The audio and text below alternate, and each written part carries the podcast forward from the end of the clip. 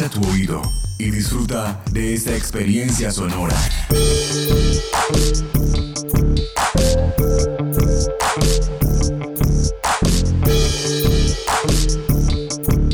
Este es un podcast UN Radio.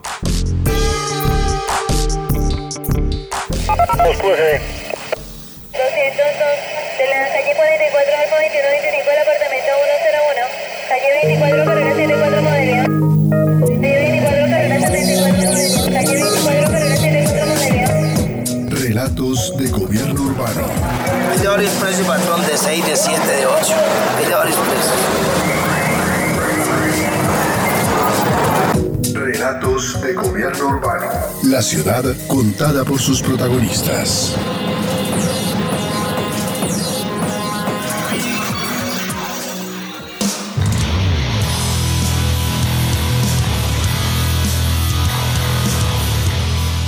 Soy Oscar Orjuela, baterista y cofundador de la agrupación Darkness. Hace 25 años participé en la primera versión de Rock al Parque. Fue algo muy importante, algo emocionante y novedoso, algo que definitivamente pues nos ha dado la oportunidad a mí y a la banda de continuar hasta el día de hoy.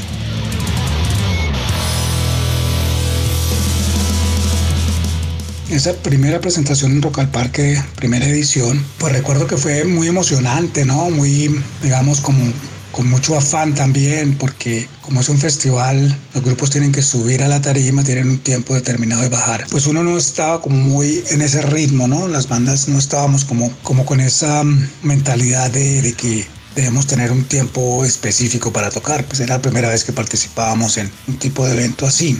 En aquel entonces eh, las bandas no teníamos un equipo técnico que nos apoyara, no teníamos roadies, gente que nos, sino los amigos nos, si podían, si entendían qué hacer, nos daban alguna ayuda, pero era muy enredado. Entonces fue una mezcla de muchas cosas y también uno siente pues de que el momento pasa muy rápido, ¿no? Pero como es algo tan novedoso, se experimenta como que ya subiste a la tarima y de pronto ya bajaste y wow, esto fue todo.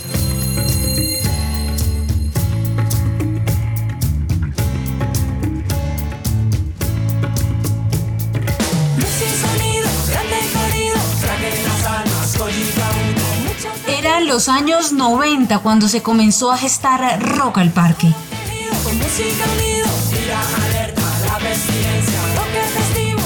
El Parque Olaya al sur de Bogotá fue el primer escenario con un encuentro similar en 1994. Un año después, del 26 al 29 de mayo de 1995, la Media Torta, el Parque Simón Bolívar y la Plaza de Toros La Santa María se vistieron de rock con un evento que se ha convertido en patrimonio cultural de la capital colombiana.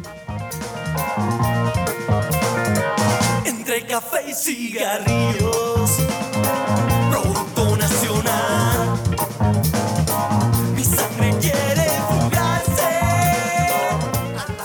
En esa oportunidad asistieron 80 mil personas, quienes fueron a la Plaza de Toros, pagaron su entrada, única ocasión y localidad donde fue necesario comprar un tiquete para el ingreso. De ahí en adelante el festival ha sido gratuito. Su aparición y permanencia por 25 años en Bogotá nos invita a reflexionar sobre su significado y en general sobre las relaciones entre el mundo del rock y el de las ciudades.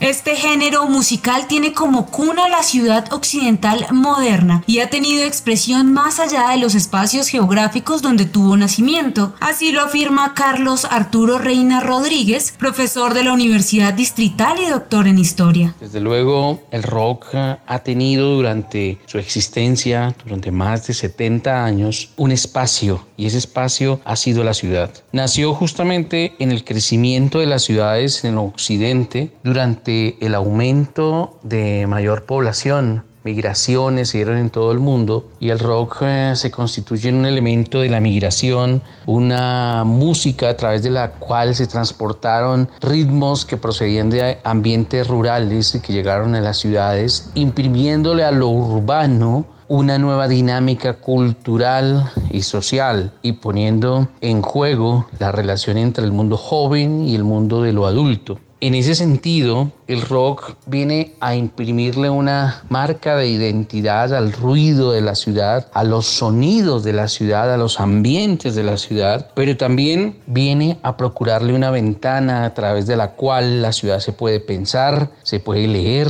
se puede mirar en la historia y se puede proyectar hacia el futuro. Son las generaciones las que crecen en esos ambientes y las que crecen escuchando durante ya varias generaciones los ritmos que fluyen en las aceras, las plazas, los lugares cerrados y en donde se hace un nuevo tipo de fiesta, un tipo de fiesta muy, muy cultural, muy popular, pero también con muchos elementos contestatarios.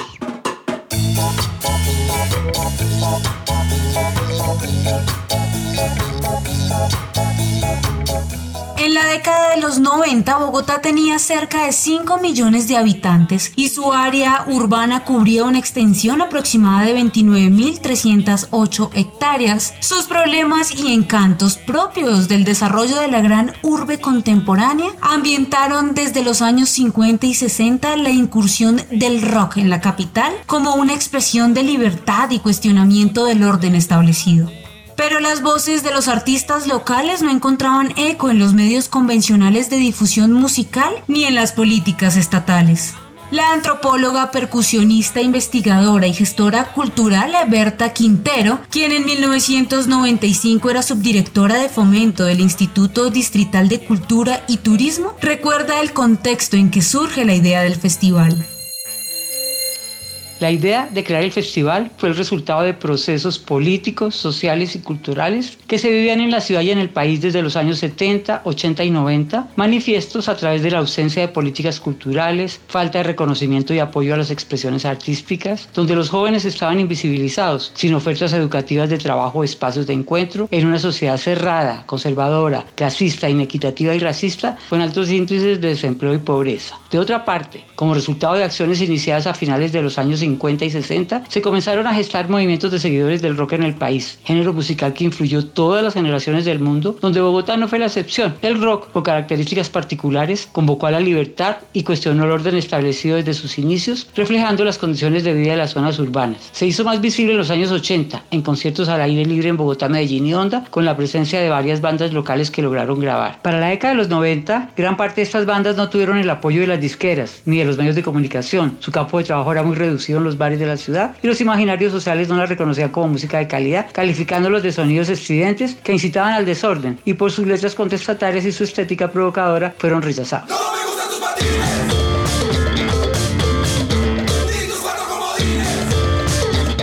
El paso del rock de los garajes y pequeños bares al espacio público no fue el único cambio que se desarrolló en las urbes durante los años 90. De hecho, vino de la mano con transformaciones sociales, políticas y culturales fundamentales.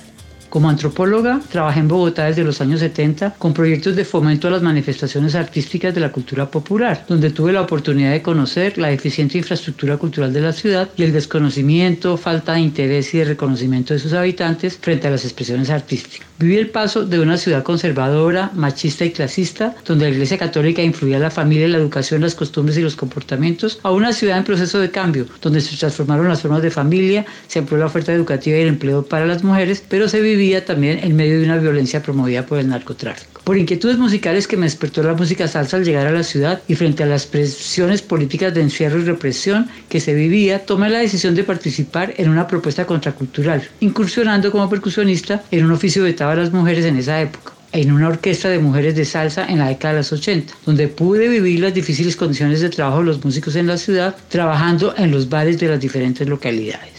En los años 90 fui nombrada en el Instituto Distrital de Cultura y Turismo como subdirectora, donde tuve la ocasión de participar activamente en la formulación de políticas culturales y conocer las condiciones de vida y la ausencia de una oferta cultural en las 20 localidades del distrito. Participé como relatora de la constituyente en el 91, donde se logró, por movilización del sector teatro y demás artistas de la ciudad, que las artes y la cultura fueran incluidas en los articulados de la constitución como derechos de la ciudadanía.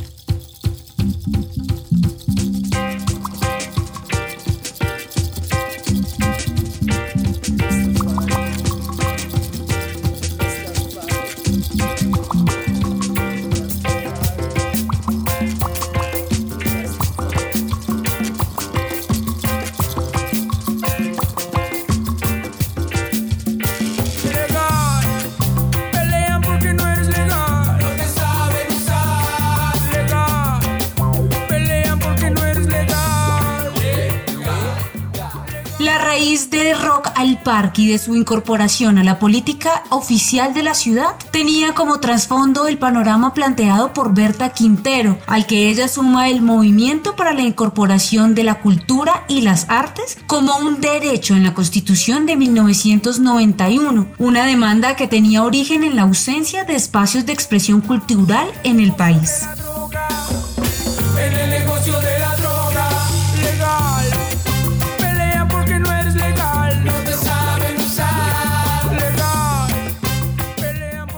La propuesta del rock al parque surge así, en el marco de un nuevo pacto constitucional al que sigue unos años después la llegada a la alcaldía de Bogotá de la política de la cultura ciudadana del alcalde Antanas Mucus. Así lo relata Paul Bromberg, director del Instituto Distrital de Cultura y Turismo para la época y exalcalde de Bogotá. Rock al Parque fue una idea que surgió del grupo de trabajo del Instituto Distrital de Cultura y Turismo que dirigía Berta Quintero, normal, y a ella llegó Correal, un eh, empresario pues de este tipo de artistas de rock, y le hizo la propuesta de hacer un gran evento al parque. Berta me llamó, a mí me pareció muy bueno, se incorporaba muy bien al concepto de cultura ciudadana, de uso del espacio público y de recuperación, digamos, de la imagen de la juventud. A partir de la idea de hacerse, de la luz verde para hacerlo, comenzó a adelantar todas las gestiones para este tipo de eventos, gestiones que son muy complicadas, porque era la primera vez que se hacía un evento tan masivo en presencia de un sector de la ciudad que generalmente es estigmatizado. Y efectivamente hubo un momento en que el evento estuvo a punto de no hacerse porque la policía se negó a que el evento se hiciera. Tuvimos una conversación en la sala anexa de la alcaldía con la policía, quien me dijo que el alcalde había dado la orden de no hacer el evento. Yo llamé a Antanas en ese momento y Antanas me dijo que él no sabía de qué él estaba hablando yo. Entonces, a pesar de las dificultades que intentó poner la policía, el evento se hizo.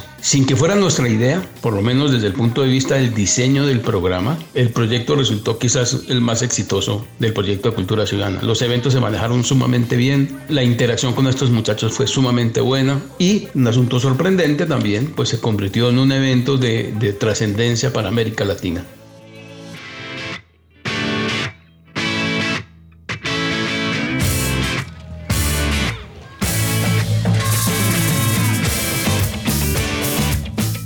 Resalta el exalcalde Paul Bromberg, la idea no partió de los gobernantes locales de la época. Fue gestada por el cantante Mario Duarte, vocalista de la derecha, con el apoyo del empresario Julio Correal.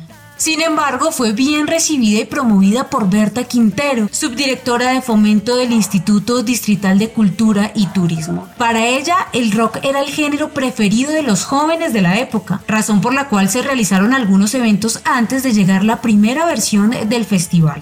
El instituto, a través de investigaciones, logró identificar los gustos en materia de expresiones artísticas de los jóvenes. En el caso de la música popular se descubrió que Bogotá era una ciudad principalmente rockera y llevó a la entidad a proponer programas que le respondieran a los jóvenes, organizando entre el 92 y el 94 el primer encuentro Música Joven Santa Fe de Bogotá, donde el género mayormente representado fue el rock, que fue el preámbulo de Rock al Parque. En este marco, algunos jóvenes seguían en la búsqueda de apoyos para desarrollar sus propuestas, pues no contaban con condiciones de trabajo, ni divulgación, ni escenarios, sin apoyo de disqueras, se acercaron a la subdirección de fomento del Instituto Distrital de Cultura y Turismo, el cantante de la derecha y el manager de los aterciopelados a solicitar ayuda para realizar algunos conciertos donde pudieran presentar su trabajo a un mayor número de personas. Así comienza a gestarse el proceso de construcción del proyecto, la idea de hacer un festival de rock. Con los objetivos definidos de fomentar el rock, aportar a la creación de nuevas agrupaciones, construir públicos y responder a las demandas de los jóvenes, nos dimos a la tarea de organizar el proyecto. Realizar un evento en espacios abiertos fue difícil, pues Bogotá no contaba con estos escenarios, convocar al público masivamente, sin restricciones, no cobrar la entrada y garantizar la presencia de todos los sectores sociales amantes del género, nos llevó a la conclusión de que los únicos espacios que cumplían este requisito eran los parques de la ciudad, que a la fecha contaba con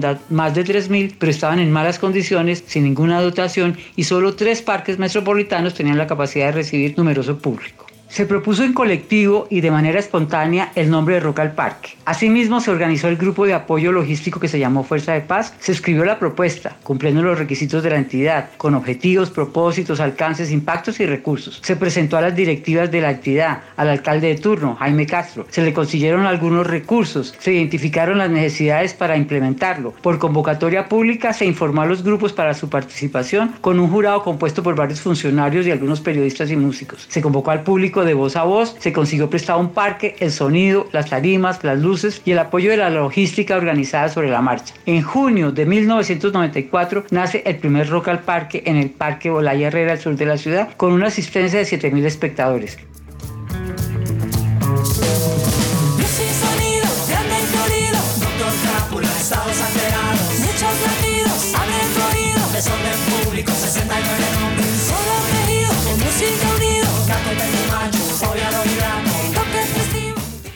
En los años 90, Aterciopelados, La Derecha, Morfonia, 1280 Almas eran algunas de las agrupaciones del rock local que comenzaban a darse a conocer en los bares de la capital, pero que no contaban con espacios de difusión masiva. Rock al Parque les brindó la posibilidad de llevar al espacio público lo que hasta entonces solo era posible en pequeños recintos cerrados. Este fue el caso de Darkness, la banda de rock dentro del género del metal que aún está vigente, en parte gracias a espacios como estos.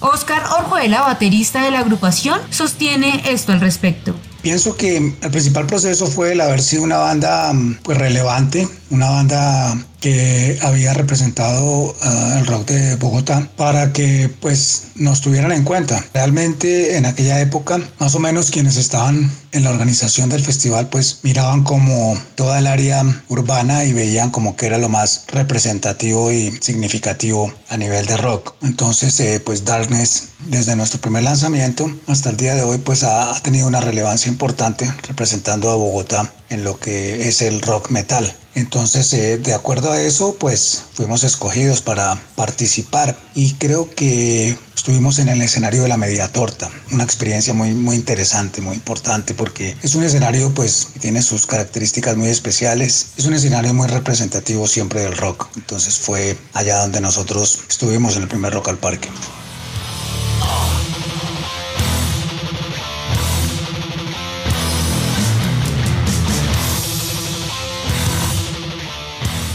Con el pasar de los años, Rock Parque ha dejado huella no solo en los artistas que han pisado múltiples de sus escenarios, ha permitido la apertura al diálogo con otras dimensiones culturales de la urbe en un proceso de apropiación ciudadana sin paralelo en la historia de la capital colombiana. Sobre su relevancia actual habla el historiador e investigador musical Humberto Pérez que las primeras ediciones y algunas ediciones más tarde, un poco a manera experimental, se realizaban en diferentes lugares de Bogotá. Entonces, además del Parque Metropolitano Simón Bolívar, en el centro de Bogotá, la Media Torta ha jugado un papel importante para Rock al Parque. En un principio, el Parque Olaya Herrera también fue protagonista, al igual que la Plaza de Toros. Y unos años más tarde, lugares como el Parque El Tunal, el Parque El Renacimiento, la Universidad Nacional incluso, y en la medida en que Rock al Parque también ha generado otro tipo de actividades de corte académico, por ejemplo, o en alianzas con otras instituciones como Red para generar, valga la redundancia, actividades tipo conversatorios, charlas, exposiciones, hace que la gente de las localidades entienda el rock y Rock al Parque como un patrimonio que les pertenece. Entonces yo creo que en ese sentido Rock al Parque es muy importante. Primero porque convoca gente, hace que se junte gente de todas partes de la ciudad y por otro lado porque también sea abierto, ¿no? Y lo que la gente va a ver son músicas urbanas, músicas que suceden en contextos urbanos. El rock, por ejemplo, es una música absolutamente urbana. El hip hop, por ejemplo, Rock al Parque ha tenido un componente de, rap muy importante, es música urbana. La electrónica también es música urbana. Entonces eh, no se puede desligar a Rock al Parque de su, de su contexto urbano y no se podría hablar de los últimos 20 años de, de Bogotá y de la cultura bogotana, de una cultura urbana sin Rock al Parque.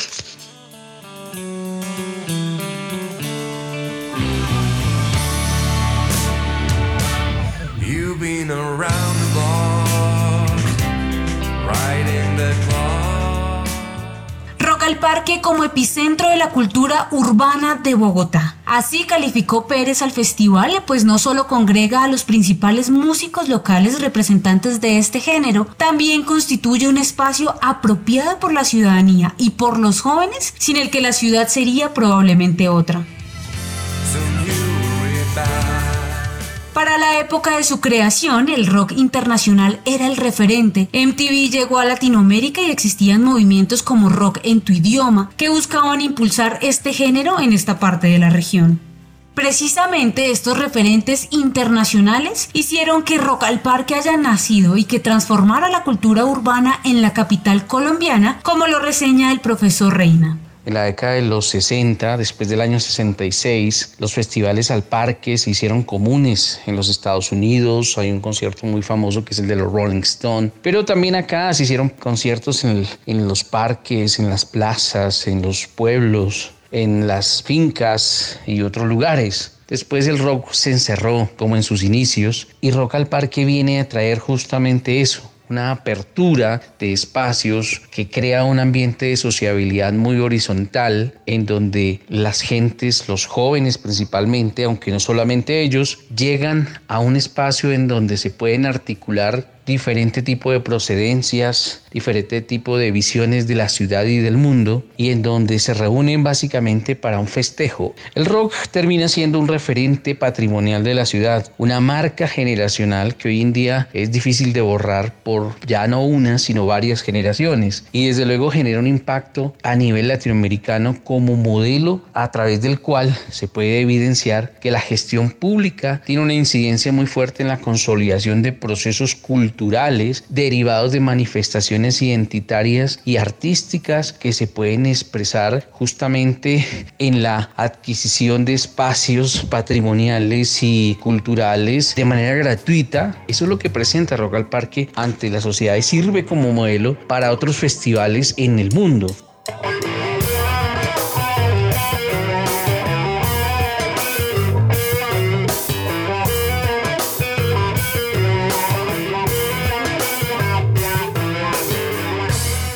Las 80.000 personas que asistieron en 1995 al primer festival y que convocó a más de 120 agrupaciones de todos los barrios de la ciudad. Según datos de IDARTES, se ha pasado a convocatorias cada vez más grandes con bandas y músicos locales, nacionales e internacionales. Los escenarios han cambiado e incluso sus fechas, pues ahora su centro principal es la plazoleta de eventos del Parque Metropolitano Simón Bolívar y se realiza en uno de los festivos de julio o en su defecto de agosto. Generalmente los sábados son dedicados al rock duro y en los días restantes se presentan otros géneros. El cierre normalmente es realizado por un invitado nacional o internacional de renombre, como Control Machete, Estados Alterados, Café Tacuba, Aterciopelados, Pedro Aznar, Kraken, Draco Rosa, Los Amigos Invisibles.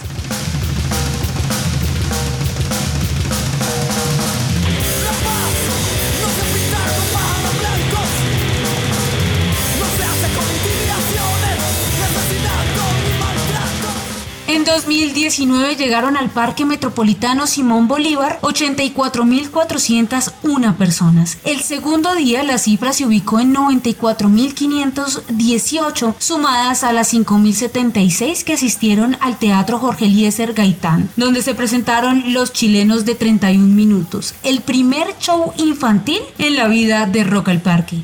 Otro hito recalcable es el concierto final realizado por la Orquesta Sinfónica de Bogotá. Un interrogante que rodea este festival es el que tiene que ver con su capacidad de servir como verdadera plataforma de músicos nacionales y emprendedores. Chucky García, quien ha sido coordinador artístico del festival en los últimos años, explica ese dilema más que una plataforma para emprendedores y músicos nacionales, en realidad Rock al Parque ha sido sobre todo una plataforma para emprendedores y músicos distritales, artistas de Bogotá, nuevos y de trayectoria. Eh, y esto lo digo porque eh, Rock al Parque pues es un evento del distrito. Siempre ha sido un festival a cargo de las administraciones locales, digamos, del distrito como tal, y nunca ha estado a cargo del gobierno nacional. Por eso el no recibir, digamos, incluso aportes del gobierno nacional, hoy por hoy nos permite decir pues que es un evento netamente distrital, enfocado obviamente en primera instancia en, en visibilizar a los artistas distritales y si bien siempre ha contado con artistas nacionales invitados, pues eh, es importante decir que de todos modos su carácter es distrital. Y hay algo más, y es que no solo se puede hablar de Rock al Parque como una plataforma para artistas y emprendedores. Siempre es bueno tener en cuenta que Rock al Parque desde su creación misma, 25 años atrás, tenía un fin y lo sigue manteniendo y es la ciudadanía, los ciudadanos, poder conquistar un territorio de la ciudad, un espacio público para el disfrute de la música y a través de ese disfrute obviamente hacer todo un trabajo de inclusión y más que un trabajo de, de inclusión, una invitación también a pensarnos desde nuestras diferencias.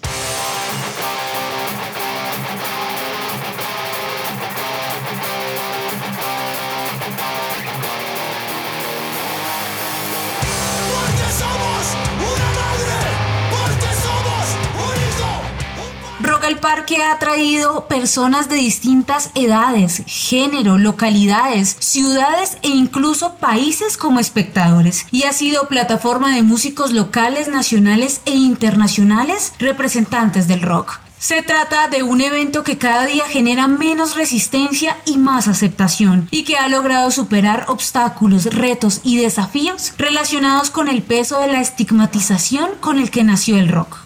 El historiador Pérez describe justamente el paso de Rock al Parque de la estigmatización a su aceptación como un patrimonio cultural de Bogotá.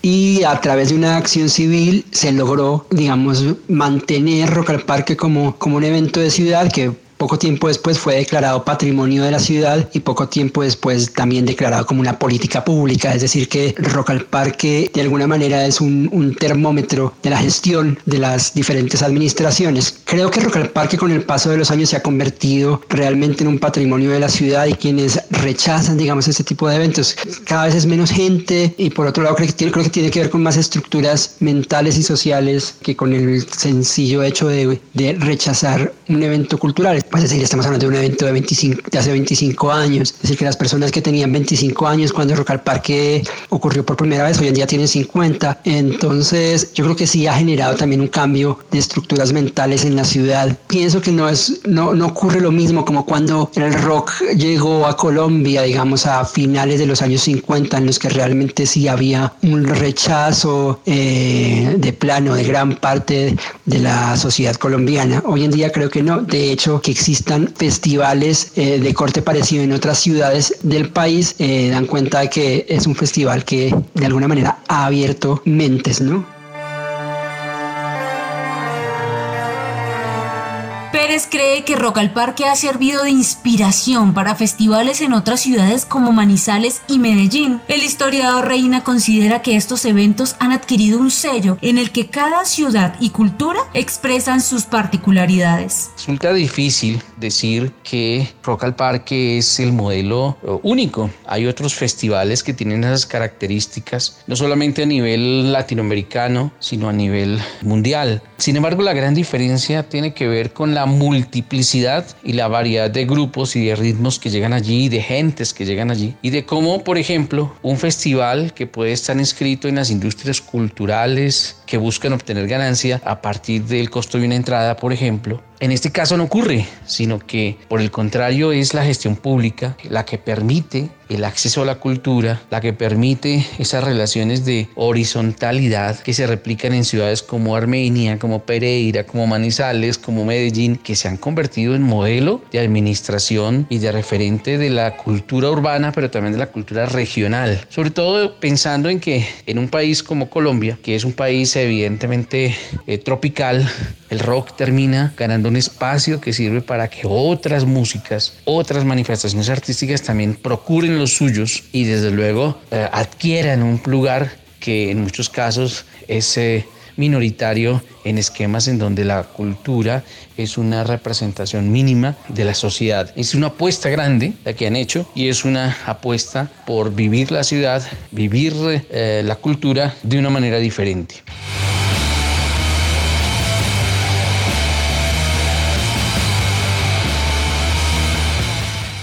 Hace 25 años nacía Rock al Parque, no solo el primer encuentro masivo al aire libre de este tipo, sino también el primer festival de un género musical de este calibre en la ciudad. A él han seguido en la capital colombiana un conjunto de festivales al parque que ofrecen una gran diversidad de géneros representativos de la diversidad del público bogotano. En diferentes momentos del año, los ciudadanos disfrutan de salsa, hip hop, música colombiana, ópera y jazz en el parque, en distintos escenarios y fechas. La antropóloga Berta Quintero hace un recuento de cómo se fueron consolidando estos festivales en la ciudad.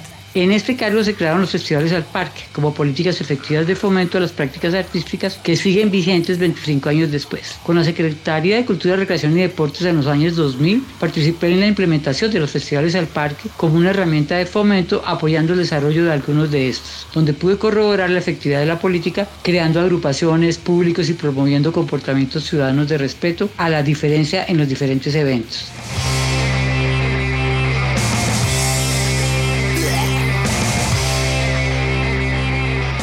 Hasta inicios de 2020 se desarrollaba la convocatoria para escoger a las bandas que serían protagonistas de esta versión del festival. Se hacía el diseño del afiche y se definía la programación para el evento de mitad de año. Sin embargo, la capacidad de convocar a miles de personas en torno al rock, el encanto de la aglomeración alrededor de la música, se convirtió en 2020 en el principal obstáculo para su realización. La pandemia cambió los planes, detuvo el montaje de los escenarios, cayó las voces de los artistas y abrió un gran interrogante.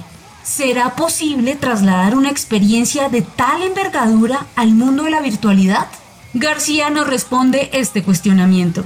Lo que sí sucedió, digamos, de la mano de la cancelación de Rock al Parque este año y, y, de la cancelación de los demás festivales al parque, es que el programa que los reúne, el programa que los cobija, que es el programa Festivales al Parque, se transformó. Y se transformó justamente para dar atención sobre todo al sector de la música en Bogotá. Cuando hablo del sector me refiero no solo a los, creadores, a los artistas de corta, mediana y larga trayectoria, sino también a los sellos discográficos, a los gestores, a los espacios que normalmente, digamos, eh, circulan alrededor de, de los festivales al parque, a los investigadores. Entonces lo que sucedió es que todo el presupuesto que había para organizar y llevar a cabo los festivales al parque se reinvirtió en una serie de becas, estímulos, procesos, todo prácticamente destinados a la creación, a la circulación de otra forma de las propuestas artísticas, a la visibilización y sin duda también a que los, a los artistas les lleguen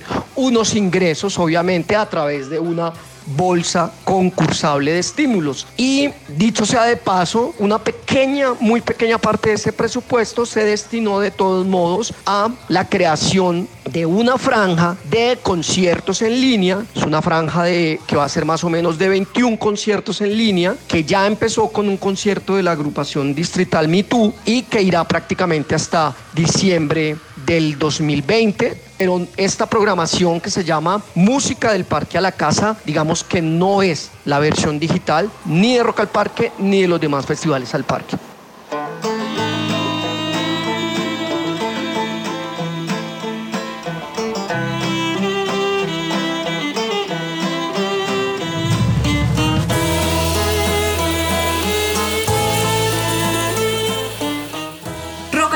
Junto con los otros festivales de similar naturaleza, ha entrado a formar parte del patrimonio cultural de Bogotá, como un espacio de relacionamiento único entre los ciudadanos y el arte en el espacio colectivo.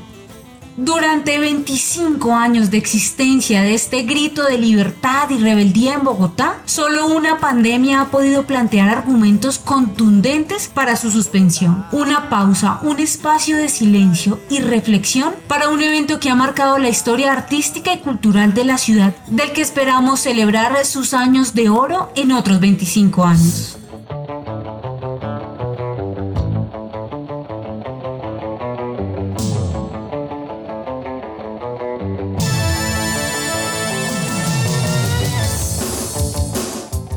Este podcast contó con la dirección de Diego Isaías Peña Porras, profesor de la Universidad Nacional de Colombia, la producción periodística de Claudio Sánchez y Milton Medina, la locución de Paola Medellín y la producción sonora de Edgar Huasca.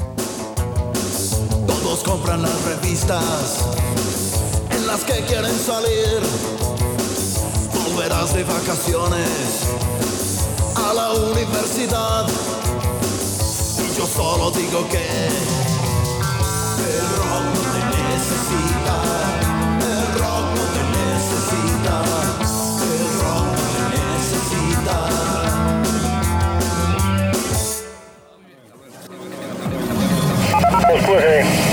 te Este podcast es una producción del Instituto de Estudios Urbanos de la Universidad Nacional de Colombia en alianza con UN Radio.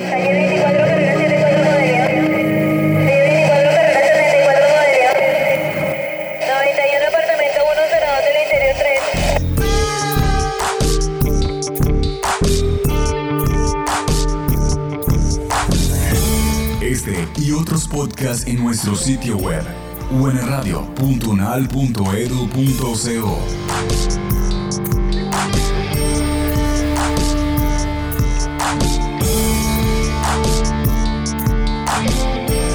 Universidad Nacional de Colombia, proyecto cultural y colectivo de nación.